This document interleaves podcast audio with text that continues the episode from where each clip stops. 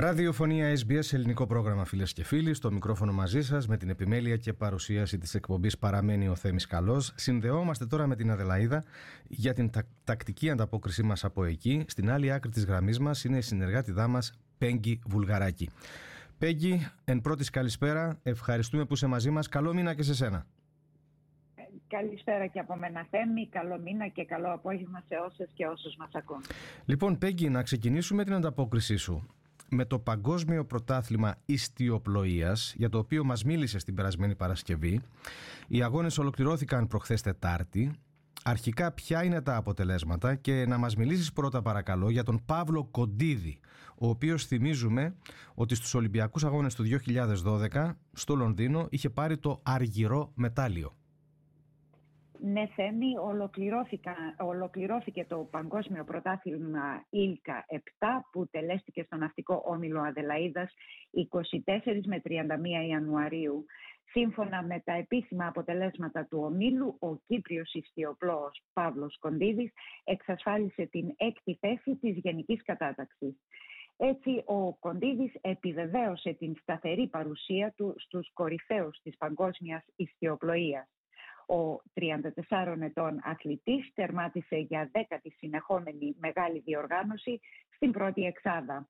Να τονίσουμε θέμη ότι ο Κοντίδης είχε ήδη σφραγίσει τη συμμετοχή του στους Ολυμπιακούς Αγώνες στο Παρίσι το ερχόμενο ευρωπαϊκό καλοκαίρι από τον περασμένο Αύγουστο όταν είχε πάρει την έκτη θέση στο Παγκόσμιο Πρωτάθλημα της Χάγης. Και να μιλήσουμε τώρα, Πέγγι, για τους Ελλαδίτες ιστιοπλώους που βρέθηκαν εκεί στην Αδελαίδα.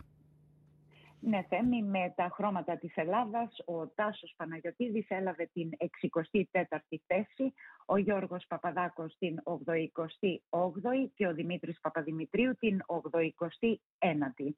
Οι Έλληνες ιστιοπλόοι αναχώρησαν από την Αδελαίδα χωρίς την πρόκληση για τους Ολυμπιακούς Αγώνες στο Παρίσι τον Ιούλιο. Αναμφίβολα όμως με πολύτιμες εμπειρίες.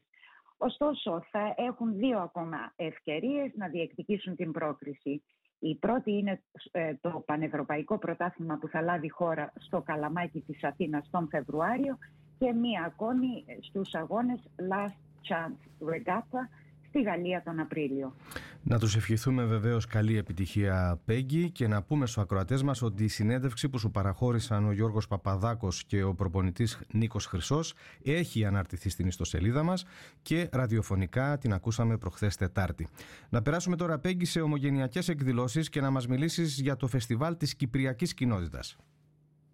Η Κυπριακή Κοινότητα Νότιας Αυστραλίας διοργανώνει και φέτος το καθιερωμένο διήμερο Κυπριακό Φεστιβάλ η ετήσια εκδήλωση αναδεικνύει την παράδοση της Κύπρου μέσα από την παρουσίαση παραδοσιακών χωρών, τραγούδι και γαστρονομία.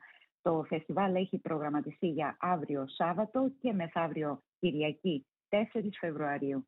Ε, να, ε, να συμπληρώσω Σάββατο 3 και μεθαύριο Κυριακή 4 Φεβρουαρίου θα ανοίξει τις πόρτες τους στις 11 το πρωί στο κτίριο της Κυπριακής Κοινότητας στο Welland. Να παραμείνουμε πέγγι σε ομογενειακές εκδηλώσεις και να μας μιλήσεις για έκθεση που παρουσιάζει το Ελληνικό Μουσείο της Αδελαίδας το επόμενο διάστημα.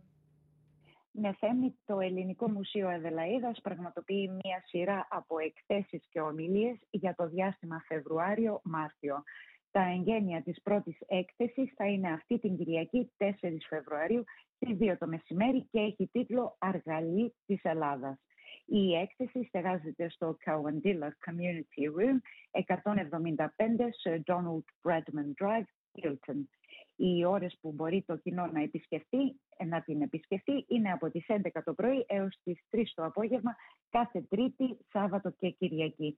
Θα διαρκέσει μέχρι τις 25 Φεβρουαρίου και η είσοδος είναι δωρεάν. Και να ολοκληρώσουμε, Πέγγι, με ενημέρωση για τις ομάδες κοινωνικής υποστήριξης. Ναι, Θέμη, το πρόγραμμα ομάδων κοινωνικής υποστήριξης για το επόμενο διάστημα πραγματοποιείται την 3η 6 Φεβρουαρίου στις 9.30 το πρωί με 1.30 το μεσημέρι το πρόγραμμα φιλοξενία στο χώρο της Παναγίας του Κρόιντεν και την 5η 8 Φεβρουαρίου 9.30 το πρωί με 1.30 το μεσημέρι το πρόγραμμα Glendale στην περιοχή Camden Park. Όσοι επιθυμούν να συμμετέχουν στο πρόγραμμα ομάδων κοινωνικής υποστήριξης μπορούν να επικοινωνούν με το Γραφείο Κοινωνικών Υπηρεσιών της Ελληνικής Ορθόδοξης Κοινότητας Νότιας Αυστραλίας. Και με αυτά θα ολοκληρώσουμε για σήμερα, Πέγγι. Σε ευχαριστούμε πολύ που ήσουν μαζί μας. Ανανεώνουμε το ραντεβού μας για την άλλη Παρασκευή. Να είσαι καλά. Και εγώ ευχαριστώ Θέμη και εύχομαι καλό Σαββατοκύριακο σε όλους.